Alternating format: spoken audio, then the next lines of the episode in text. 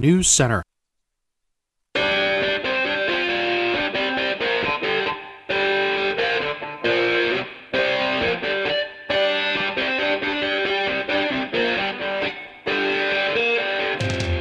Good afternoon, and welcome to another edition of Money Talk. I'm Neil Kreisel, and Diane Duvernay are your hosts every week right here on AM 1290, FM 96.9, and streaming at AM1290KZSB.com.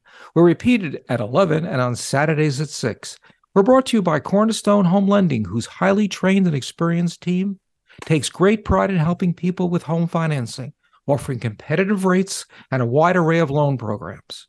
American Riviera Bank, smart banking for smart people in Santa Barbara at Figueroa and Anacapa Streets and at Montecito's Upper Village. And Arlington Financial Advisors, a leading wealth management firm in Santa Barbara, providing its clients with the personal care and attention of a small independent firm, coupled with the vast resources of a major financial institution. Hi, Neil. How are you today? I'm good, but my hair got messed up in the wind. well, good thing this is radio then, right? Well, that's a good point. So I should be I should be okay then, right? I, I I think it will only affect your wife. So so that's a that's a good thing. Okay, good. So uh by any chance, do we have guests today? We do. We have great guests today. We have with us um, Aaron Edelheit, who is an investor, entrepreneur, and a board member of Dig- Dignity Moves, and Marge Cafarelli, a real estate developer and chief real estate officer at Dig- Dignity Moves. So we're really excited to, that you're both here and to learn more about Dignity Moves. Thank you, Diane. Yeah, thanks for having us. So the first article we have is from the Wall Street Journal, and it's entitled Small Banks Are Losing to Big Banks. The 25 largest U.S. banks in the last two weeks have gained $120 billion in deposits according to the Federal Reserve data. And the uh, loss came from 108 billion that small banks, that is, banks below the 25 largest banks, lost. And what this is is whether it's makes sense intellectually or not, is a flight to safety. And as a result, community banks and smaller banks are losing deposits. And the implication for that is that uh, U.S. banks, the big ones, don't uh, tend to make l- local loans, and that's what the value is of community banking. And so, as bank deposits fall in the uh, smaller banks, there's a risk that it's going to cut off uh, needed funds for home purchases, for small business development, and at the same time, in order to maintain even the declining uh, deposits, they're going to be forced to raise interest rates to keep the uh, cash that uh, depositors have more attractive for those depositors. And that's going to put a profit squeeze on the smaller banks, which in turn will even further reduce the uh, ability for them to support local businesses. Well, and I also think it's important to note that this was really a wake up call for depositors to really make sure that they're under the FDIC limits in the traditional bank sweep money markets, which bank sweep basically means that you're on the balance sheet of whatever bank there is. And I think why we're seeing such a dichotomy between the real big banks that were deemed in 2008 too big to fail is the sizable difference in regulation between the two of what they need to do to prove to the government that they're protecting their investors and that they can continue to be solvent you know, Silicon Valley Bank continues to haunt people because of poor management decisions. They were leveraged 15 times. They, they made poor management decisions that didn't protect the investors nor the depositors. So I, I think, as with anything, the pendulum will swing back, but it's going to be a it's going to put these small community banks into a real squeeze for the short term. And speaking of Silicon Valley Bank, the next article is entitled As Interest Rates Rose, uh, banks did a balance sheet switcheroo. And what the article talks about is how uh, when the crisis hit, uh, many institutions, including Schwab and PNC Financial, uh, recategorized their bond portfolio from uh, hold to maturity, uh, excuse me, from available for sale to hold to maturity. As a result, they weren't forced to write down the value of the bonds, which you have to um, if you are in a position where you're saying you're going to sell. And so, to make their uh, balance sheets look better, they just simply recategorize their bond portfolio. Well, I think that that would be a natural course of, of business because all of them would find themselves in in a similar uh, situation on their balance sheet if they had to mark to market all of those long term treasuries. And, and the next and, and, rapid rise of interest rates.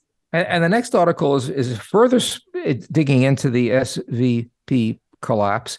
Is that uh, many of the uh, banks, uh, the big banks, had what was what's called hung H U N G debt, which is debt that they held uh, because they did these leverage buyout deals, not necessarily with banks, with just regular companies. And because uh, of the financial crisis and higher interest rates, they weren't able to sell uh, to uh, uh, relieve their balance sheets from these uh, loans that they wrote. They usually write loans and then they sell them to other institutions, but they've been stuck with, and it's called hung debt and as a result of the fear that's taking place, they're not able to sell that debt, which further exacerbates the problem of lending because with uh, so much uh, unmarketable, uh, unmarked down yet debt, uh, they're less likely to lend.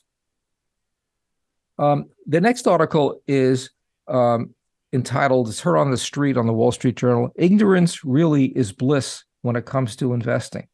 And it begins, which I like the beginning of this article, it says the opening shot in Animal House uh, pans across the campus of idyllic Faber College, focusing on a statue the founder inscribed with the words, knowledge is good. Well, a article, the article talks about a study uh, uh, done by a psycho- psychologist, Paul Slovic. And, and, what he did is he gathered eight uh, handicappers to guess the outcome of 40 actual horse races. And what he did is he began by saying, I'm going to give you five pieces of information about these horses, and then I want you to handicap the race. And the handicappers uh, were 17% successful versus 10%, which would have been the random result. Then they said to them, okay, we're going to give you, instead of five um, pieces of information. We're going to give you 40 pieces of information. And their conviction rose from what they had with five from 34% to 34% from 17%. And their accuracy stayed exactly the same at 17%. So the, the moral of this study and what the article is talking about is that too many pieces of information that you may be getting from all kinds of sources can actually make you a worse investor than you would think by simply taking the most important uh, things and focusing on them. That's interesting because that article goes hand in hand with about the same time I was getting into the financial advisory world. You know, there was all this push that there was going to be no need for financial advisors or people because information was readily available and people could do it themselves. And you know, you really could get anything online. It gone were the days where you needed the books of the prospectuses sent to you. And so I, I think what what we found was that the more information out there, the harder it is to really, you know, cut through all the noise and find the nuggets of information. Uh, the next article is from the New York Times, the personal finance section, and it's talking about the rise of check fraud. And check fraud is essentially uh, stealing envelopes from people's mailboxes and what are quote unquote washing the checks that is using technology to wipe out the payer and uh, the uh, the name of the uh, of the owner of the account and and forging checks. And apparently it's become a, a very big business and they're even beginning to uh, steal uh, right from uh, in front of post offices. So um, the idea that you know once you put your check in a postal box. Now, I know for younger people, they don't know what a check is, but for our older people, uh, putting a, a, check in the mail does not necessarily mean it's going to get there. And it's actually turning into a, a, a big problem. It's interesting. Uh, I was at a um, conference where I got to go see Frank Abagnale, Abagnale you know, the, um, the fraudster that the movie Catch Me If You Can was based upon. And his whole philosophy was you should never write a check under any circumstances, you should never, ever, ever write a check. You should pay for everything electronically or on your credit card as a protection for yourself. Yeah. Because of that, that washing. Yeah, my children look at me when I write a check and they ask me what I'm doing, and I, you know, I that's it's as you, I guess as you're as old as I am, you still write checks, which is stupid. Uh, the next article is called "Inflation Protection Funds struggle to perform as advertised. And this is sort of discouraging.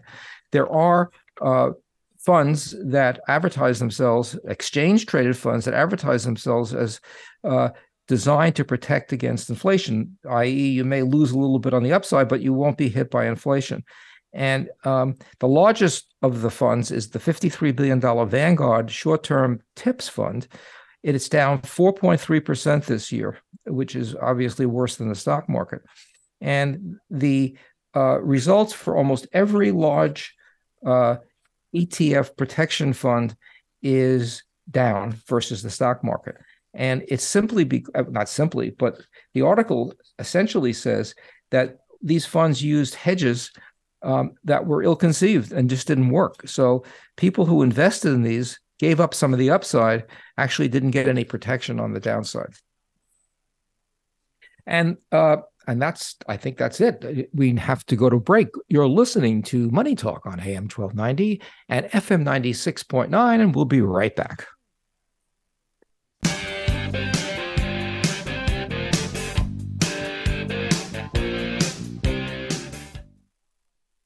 For prospective homebuyers, one of the most important steps of the loan process is getting clear and honest information from someone who will speak plainly and truthfully about loan programs and options. I'm Kelly Marsh, Vice President, California of Cornerstone Home Lending, where our highly skilled and experienced team takes great pride in helping clients obtain home financing with honest, knowledgeable, fast, friendly, and efficient service. As a Santa Barbara native who has spent the past 20 years in the mortgage industry and has closed over 4,000 loans, I'd appreciate the opportunity to earn your business and invite invite you to visit thekellymarshteam.com or call my office at 805 563 1100 to learn more about how Cornerstone Home Lending can help you determine the best way to manage mortgage debt to achieve a more stable financial future. Licensed by the Department of Business Oversight under the California Residential Mortgage Lending Act. California Residential Mortgage Lending Act license number 41DB0 California Financial Lending Law license number 60DB0 Loan originator NMLS number 245822. Not a commitment to loan. Equal housing opportunity opportunity. The Santa Barbara Wildlife Care Network has been saving wildlife in Santa Barbara and Ventura counties since 1988.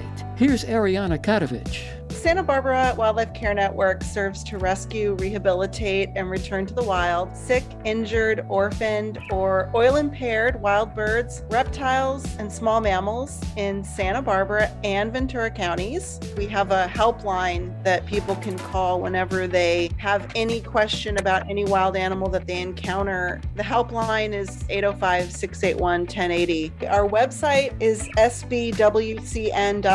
Really, I think what our mission mission is is to help human beings coexist with wildlife and when they're not coexisting to step in and be a safety net for those animals. To learn more about the Santa Barbara Wildlife Care Network, go to sbwcn.org and that helpline number is 805-681-1080.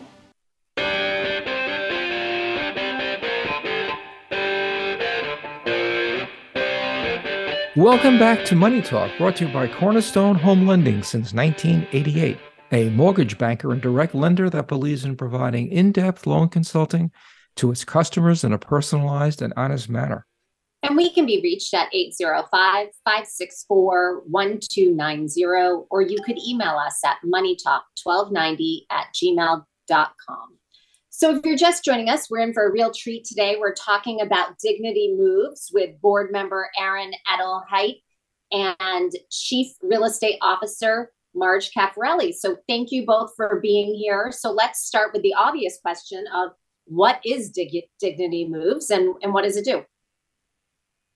So I'll take that. Um, so Dignity Moves really is the uh, it's a nonprofit, but how it was started is by a group of business people that were trying to figure out a way to bring innovative solutions to the homelessness crisis. And what I'd have you think about Dignity Moves now is that it is the from this small working group to now this uh, flourishing nonprofit organization that has figured out a way to move with speed and cost effectively to build um, dignified uh, tiny home communities for the homeless and specifically raise the money philanthropically so that you could leverage government dollars to pay for the individualized wraparound mental health, uh, case management, addiction services so that you can transition people from being unsheltered living on the streets uh, to, um, uh, to to basically to permanent stable housing. So that seems like it's a you know a public private partnership, which is always challenging and somewhat new. You know to have that public piece coupled with um, private uh, business. So how are you finding that working, and what are the biggest challenges that you've faced so far? It's a great question, Marge. I don't know if you want to take this one. Well, so, you know, it is a great question. And I think what we're finding is that let's use the let's use Santa Barbara County as an example. Santa Barbara in Santa Barbara County, we're building five projects total. And the county is putting in dollars on specific projects, but but Dignity Moves is raising 19 million dollars toward that effort.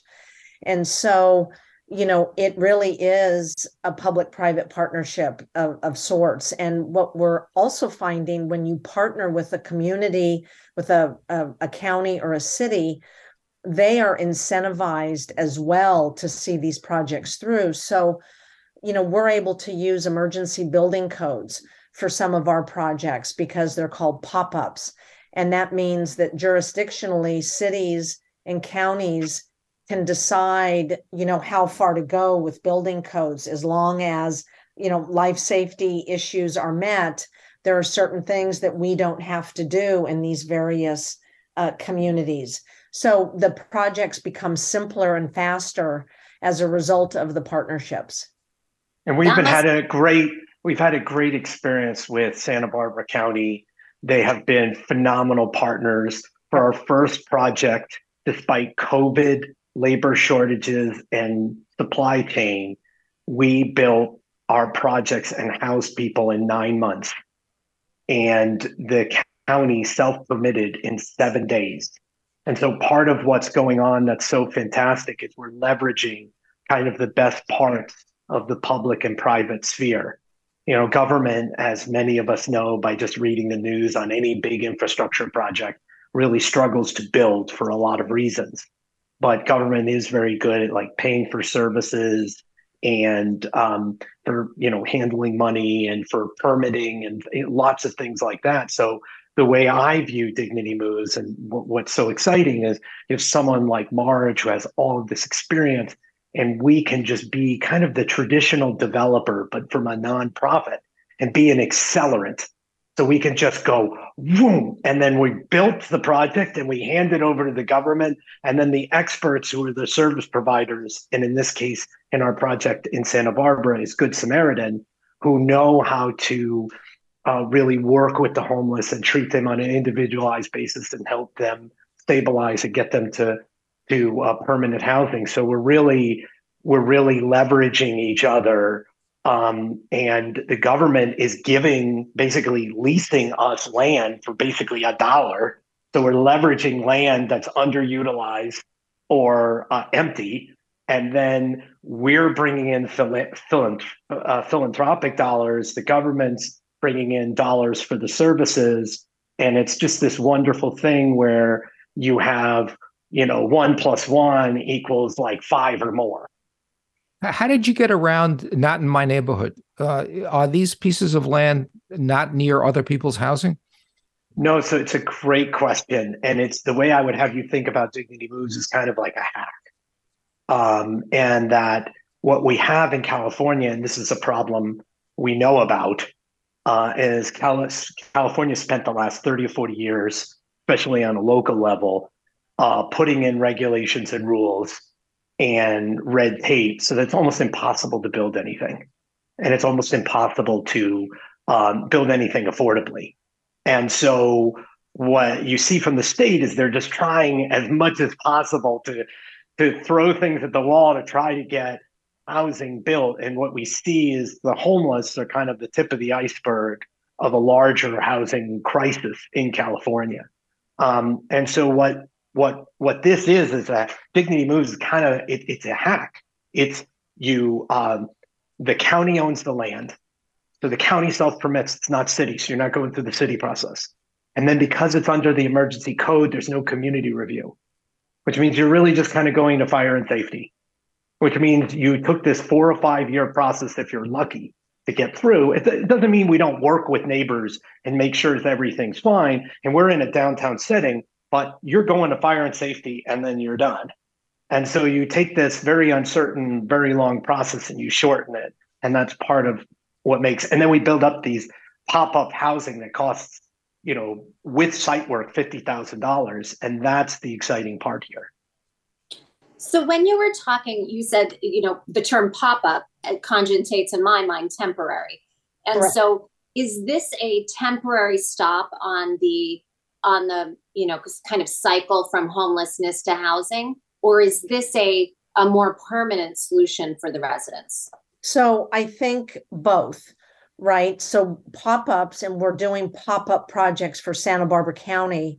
Um, these are projects that are three to five years that can then be moved to another site. The goal is to have, uh, you know, folks in these projects get them stabilized, get them, you know, ready for jobs, and then on to permanent supportive housing.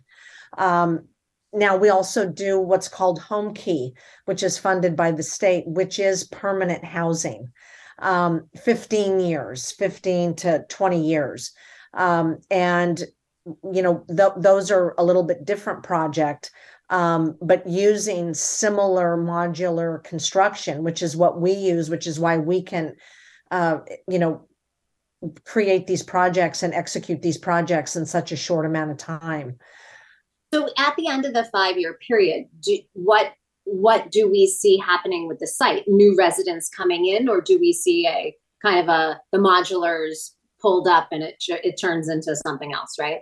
So different different models. So at the end of five years, you know, our project in Santa Maria, Hope Village, can go back to the Board of Supervisors to be extended for another, you know, six months, year, five years, you know, three years. Or the county could say, look, we want to build on this land. And so we would then move those units to another site that the county has said, you know, this is what we want to do. If there is no site that the county wants to have the modulars moved to, then we would just take them and move them to another site that that we would potentially be working on. So that's that's a really creative and innovative in a way that it, it, it is modular but somewhat permanent housing. And so how does that work the handoff? So you, the good samaritan organization is the one that handles the services. So where does Dig- dignity moves um, kind of purview and and the good samaritan come on board so for instance you know again in santa barbara county dignity moves is uh, the lessee with the county.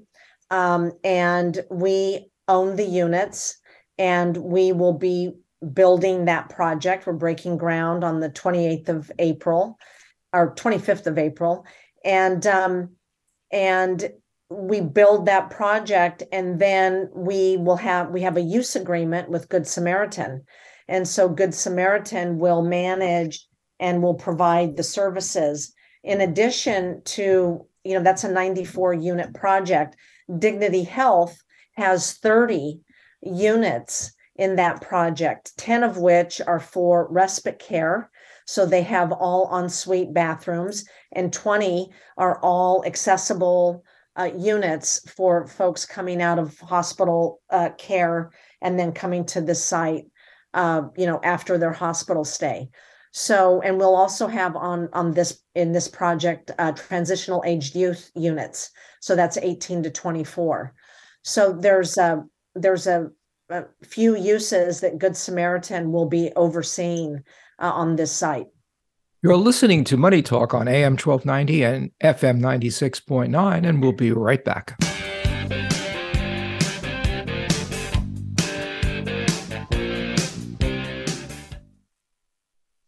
American Riviera Bank is actually really good offering the loan to small businesses. The customer service that Renee gave, it was amazing. She actually gave us step by step. She helped me with every single step on the paperwork. She was great. We found a great bank and now we have a great coffee shop. You can bank on American Riviera. We do. American Riviera Bank. Bank on better. Hey everybody, Rachael Ray here. Nothing puts a bigger smile on my face than cooking up a big meal for family and friends. But there's not enough room at my table for the 17 million kids in America who are struggling with hunger. These children, that's one out of every five, often have to skip meals because there's just nothing to eat in the kitchen. Yet there's more than enough healthy, nutritious food produced right here in America to feed every last hungry child. If only there was a way to get it to them. That's why the Feeding America nationwide network of food banks collects surplus food to give hope to hungry kids and their families all across our country. But they can't do it without your help. Join me in supporting Feeding America at your local food bank and at feedingamerica.org. Together, we can solve hunger. Together, we're Feeding America. A message from Feeding America and the Ad Council. I'm out of money and my children need food. Dial 211. I'm stressed out and I need someone to talk to. Dial 211. I'm a vet and I need a resource for supportive services. Dial 211. What's 211? 211 is a simple phone number and it's free. It's open 24 hours a day in multiple languages and it's confidential. There's a specialist who provides all kinds of information on health and human services available in your community.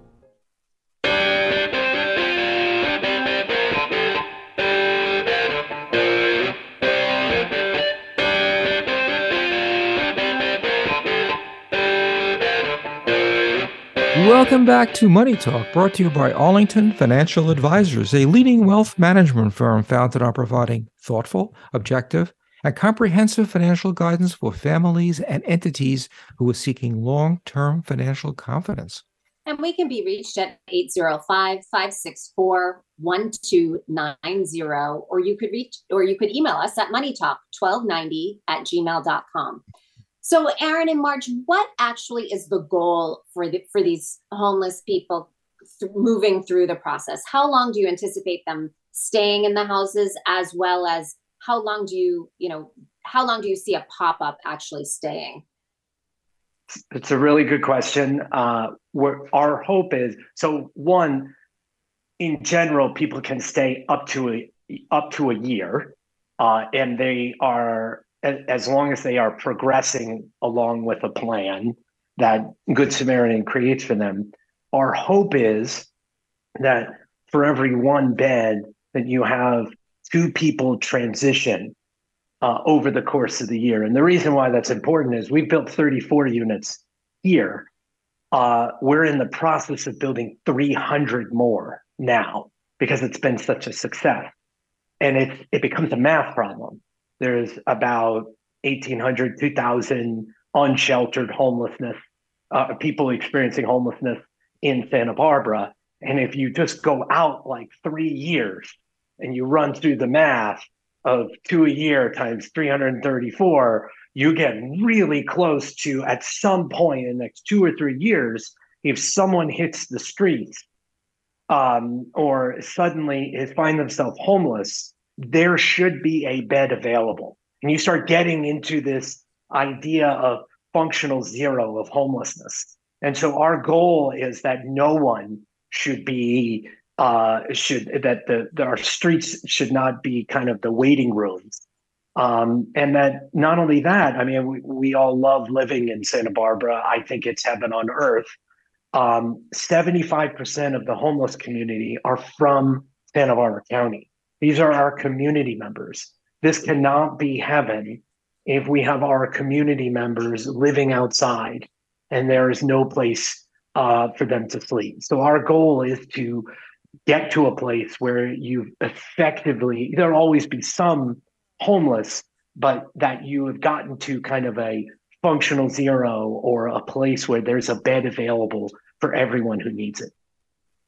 And so, what do you say to those naysayers that say, you know, a lot of the homelessness is mental illness, and it's no matter no matter what you do, no matter what you provide for some of these people who have mental illness, they're not going to stay on their medicine. They're not going to do what they need to do to stay in a facility such as yours. How do we accommodate those people in our community?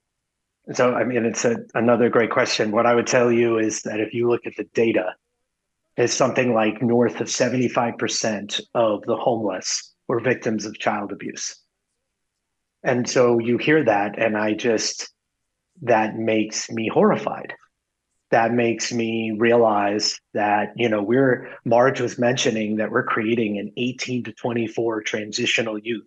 You know, transitional youth is kind of like a sanitized name. These are kids that are have mainly coming through the foster care system who have nowhere to go and you know all you have to do is check the rents and the cost of living in the Santa Barbara area. And you know they're as beautiful as this. You have million dollar homes, and you go around, and there are families that are like multiple families living in a, in a, a two room apartment with like six or eight people.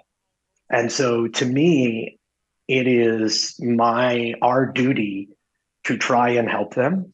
And we know that we can help we know that one, just having them on the streets does us no good. In a lot of ways, it does us no good. We're using our fire department resources, we're using our police resources. Not only that, many people don't know if there's no place for someone to go and they're in the emergency room, uh, the hospital can't discharge them. And so when you think about when we had COVID raging and the pandemic raging and our hospitals will, will fill, there were homeless people in there that had nowhere to go. And so that affects just from the, forget about the, the moral and ethical dilemma, just from the cold hard facts, what we're doing makes no sense. Um, not only is the danger and safety in these people outside, or thinking about someone who has mental issues and then has to struggle and live outside those mental issues are getting worse. And so what what we're doing is creating a roof over their heads and then bringing services to them, individualized care services where they can treat their mental they, they can be on uh, you know be in therapy you know most of our residents at the santa barbara site are in mental health therapy right now there. And then maybe some of them have to go to long-term mental health care facility, you know, and and they shouldn't be outside, you know. And it, it makes me what makes me very proud is that like over 60% of our residents here in Santa Barbara are women who are very much in danger. And a lot of the times you see the substance abuse is happening because they're trying to self-medicate for the mental health so they're all kind of interlinked together. And you they just have no chances. There's no roof and no one helping them. You know, well, Aaron, economically speaking, because we are a, a, show about money, it sounds like what you're saying is that these dignity moves will actually help save the counties that participate money in other social services, whether it be at the hospital or fire or police, etc. Oh, absolutely. You just think about the cost. I mean, if anyone's ever been in the hospital for anything, think about the cost of them just being in the ER. I mean, it'll pay for it. It should pay for this should pay for itself within like two or three years by far. And and Aaron brings up a really important point, which is there are people that come to live at, you know, uh, a Dignity Moves project um, and are getting services by the service provider. And it is an opportunity to see how these folks can get the best help that they need. And, and what he said is absolutely correct. Sometimes people are going into long term mental health care facilities because that is what they need. Some some folks are going into assisted living facilities because that is what they need. And some are getting jobs and becoming productive members of society again uh, because they're getting the help they need. If that is their medicine, their medications figured out, or whatever the case might be. So it it really is um, a great opportunity to see people come and many of the people in the downtown Santa Barbara project um, slept in front of the museum. And then you see them in this environment and they look like totally different people because they can take a shower whenever they want. They can wash their clothes whenever they want. They become self-sufficient and it really it's it's they're getting empowered and learning how to take care of themselves again you're, yeah, listening, you talk about you're, you're listening to money talk on am 1290 and fm 96.9 and we'll be right back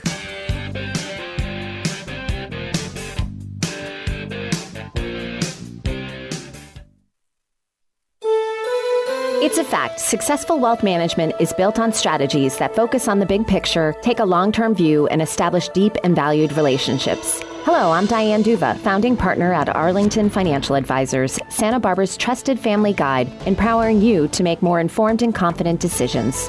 At Arlington Financial Advisors, we bring order and balance to your financial life by monitoring and managing risk so you can focus on your work, family, and enjoying the moment. We are a fully independent firm offering strategic financial planning, estate and tax planning, and private money management.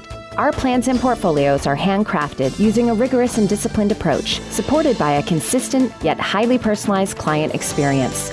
Our clients look to Arlington Financial Advisors as a home away from home, a comfortable place to protect what they've accomplished while they prepare for what comes next. Please visit arlingtonfinancialadvisors.com or call me, Diane Duva, at 805 699 7300.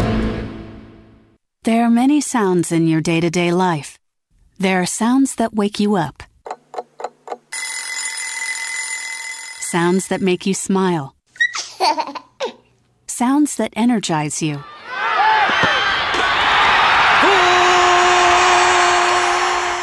and sounds that help you relax.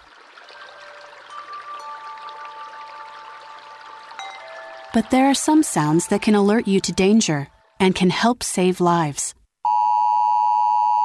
Wireless emergency alerts, now on many mobile devices, use a unique sound and vibration to bring you information about severe weather events, Amber Alerts, or other emergencies in your area. With critical information from local sources you know and trust, you can be in the know wherever you are. For more information, visit ready.gov/alerts. Brought to you by FEMA and the Ad Council.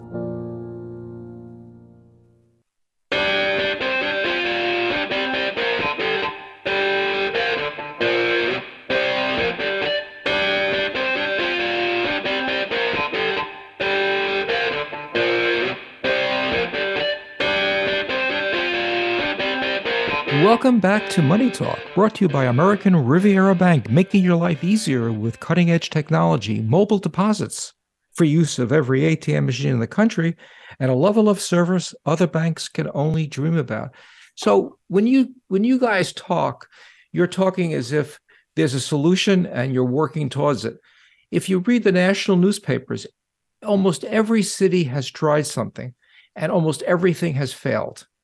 So is there discussions with other cities and other counties, not only in California, but across the country about best practices? And, and, secondly, are you going to keep statistics of what happens when people leave so that you have uh, the numbers to not only help raise money, but to show that this is a solution that's viable.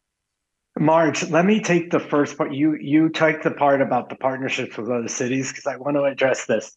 That if you actually study the issue of homelessness and you were to chart out cities on a on a chart, what you'd find is the easier it is to build, and the more housing that's been approved, the less homelessness you have. West Virginia has probably greater rates or the same rates of the opioid epidemic or mental health issues as California does. But what does West Virginia have? Um, that in Houston is the same thing. They have lots of affordable housing. So when people like get hooked on drugs or go through issues, there's still a lot of housing. It may be like in very poor state, but it's housing. Uh, Houston has actually seen enormous progress on their homelessness. I want to say I don't have it in front of me, but like they've reduced their uh, unsheltered population by like 75 or 80 percent just by building housing and just by building as much housing as possible and then starting to treat people. So I, w- I would take issue with that just one claim that that that you can't solve it or that you can't attack the problem. I think this country, and it's in, in homelessness is the tip of the iceberg. We have decided that we do not want to build housing anymore, and it's specifically acute uh, in California. It's just that, you know, Santa Barbara. The way I say it Santa Barbara is a microcosm for everything that's going on in California. There's a shortage of land.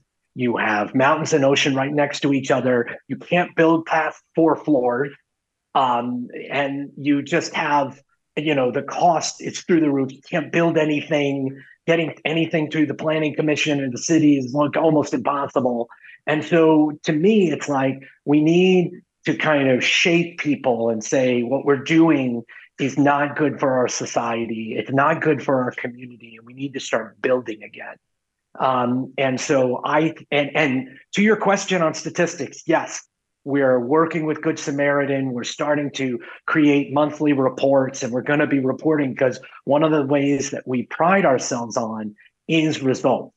That, like, hey, we said we were going to build these units. In nine months, we built them. It was $50,000 a unit all in.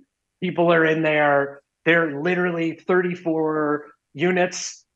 The waiting list is 175 people. And so like we, we know how many people are getting jobs, how many people are transitioning out.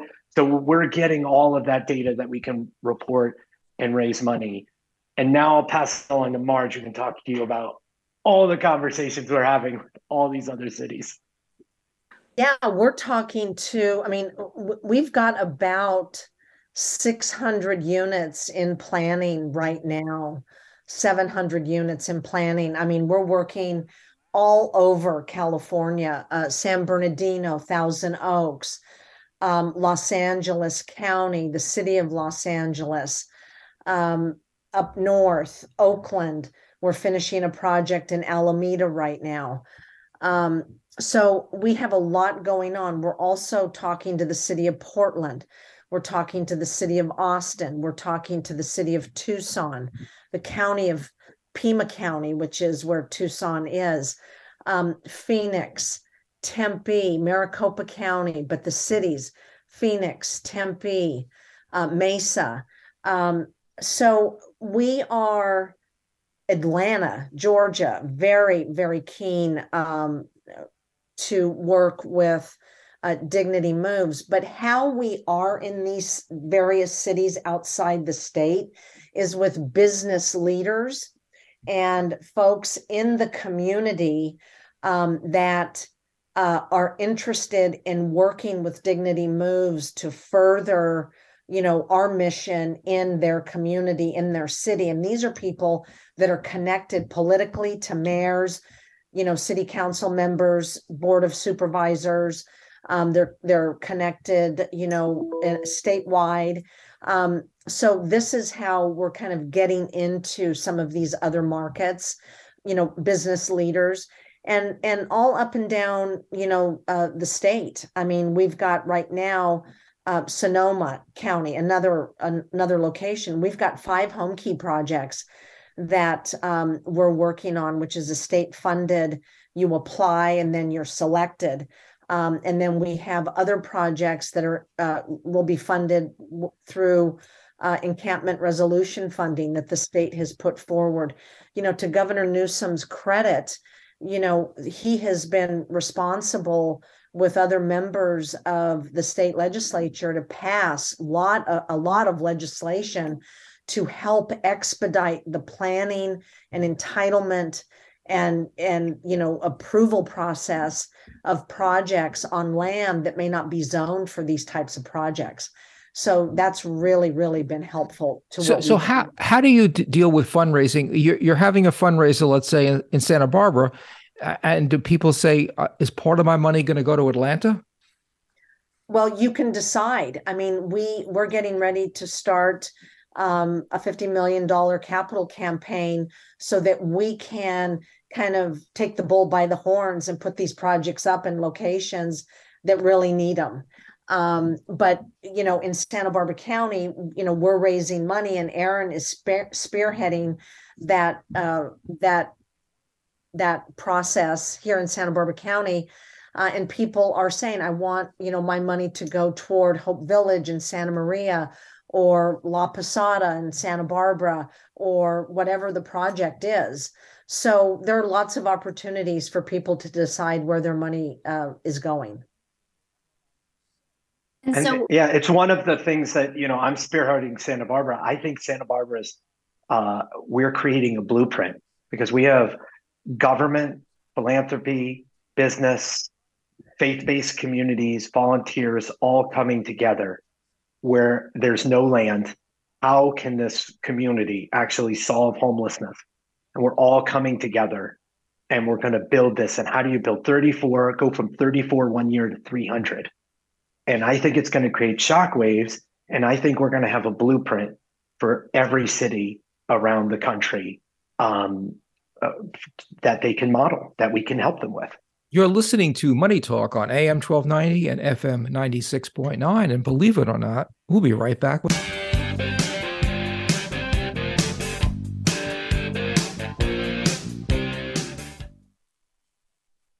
American Riviera Bank is actually really good offering the loan to small businesses.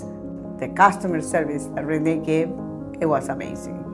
She actually gave us step by step. She helped me with every single step on the paperwork. She was great.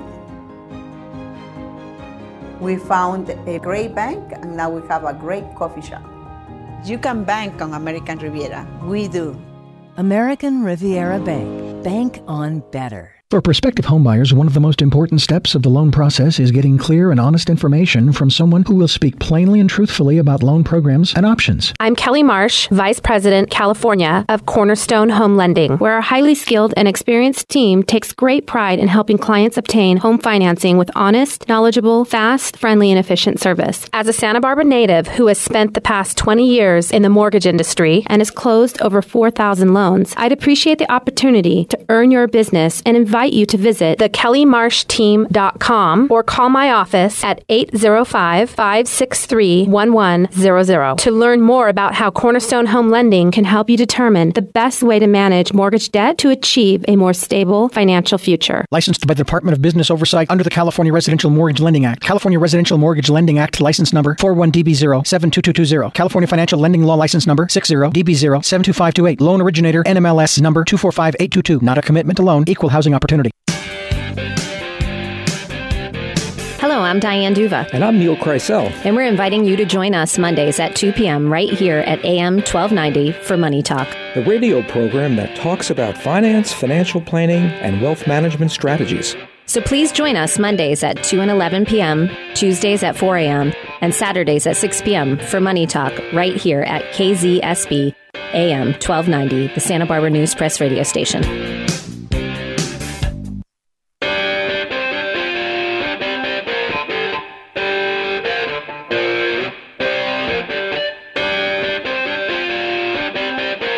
Welcome back to Money Talk, brought to you by Arlington Financial Advisors, a leading wealth management firm founded on providing thoughtful, objective, and comprehensive financial guidance for families and entities who are seeking long term financial confidence. So uh, obviously, the more money you get, the more you can do. Uh, are there any uh, fundraising events or opportunities for our listeners?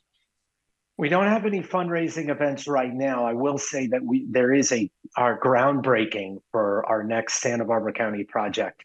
I believe is Thursday, April 25th in Santa Maria um, at, at 9 a.m. Um, but we're happy to give tours to to arrange tours for anyone. I'm happy to meet with anyone.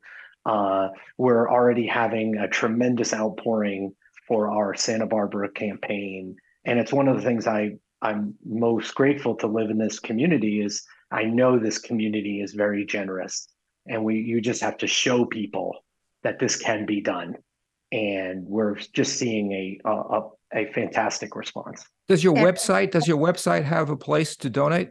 Yes, and I was just going to say, if people want to learn more about Dignity Moves, they can go to dignitymoves.org and they can see everything that we're doing. Dignity Now is the Santa Barbara uh, project. Uh, it's called Dignity Now, and they can also donate on the website.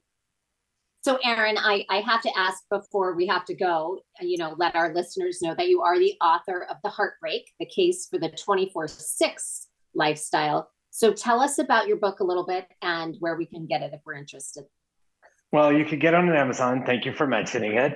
Um, and so, what it, what I'm making the, in the book is I'm making the case, the business case for the Sabbath, and that the way that we conduct ourselves and that that we're on basically on call with our phones and computers to every single personal and professional contact we've almost ever made.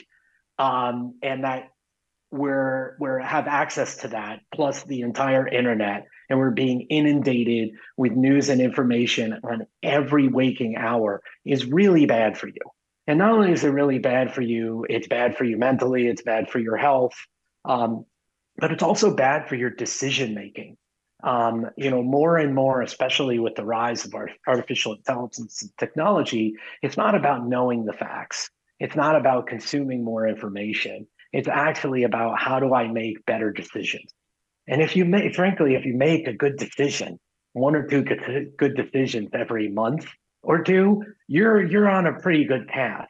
And so, and not only that, the other part, and so what I have in the book is like 200 footnotes of scientific studies, et cetera. I tell stories of people across faith-based, you know, communities from uh, Jewish people, Christian, Mormon, atheists, etc., who practice different, different forms of the Sabbath and seen tremendous success.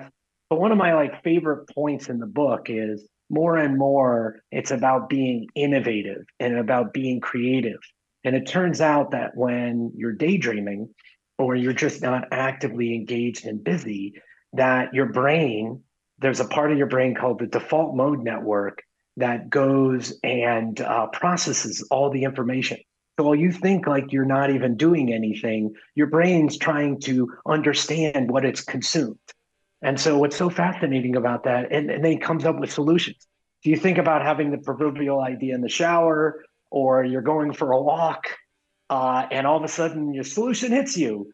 And that's the more busy you are, the more you're running around like crazy. Uh, so I have to, I have to, I have to cut you, you off. I have to cut you off. We're, we're running out of time. Thank you so much, Marge. Marge is one of the most successful real estate developers in town, and she's given all to this wonderful charity. And Aaron, who's an investor and entrepreneur, and obviously a fantastic spokesperson, is taking the lead in making this case. Thank you all for listening. You've been listening to Money Talk, and we'll see you all next week.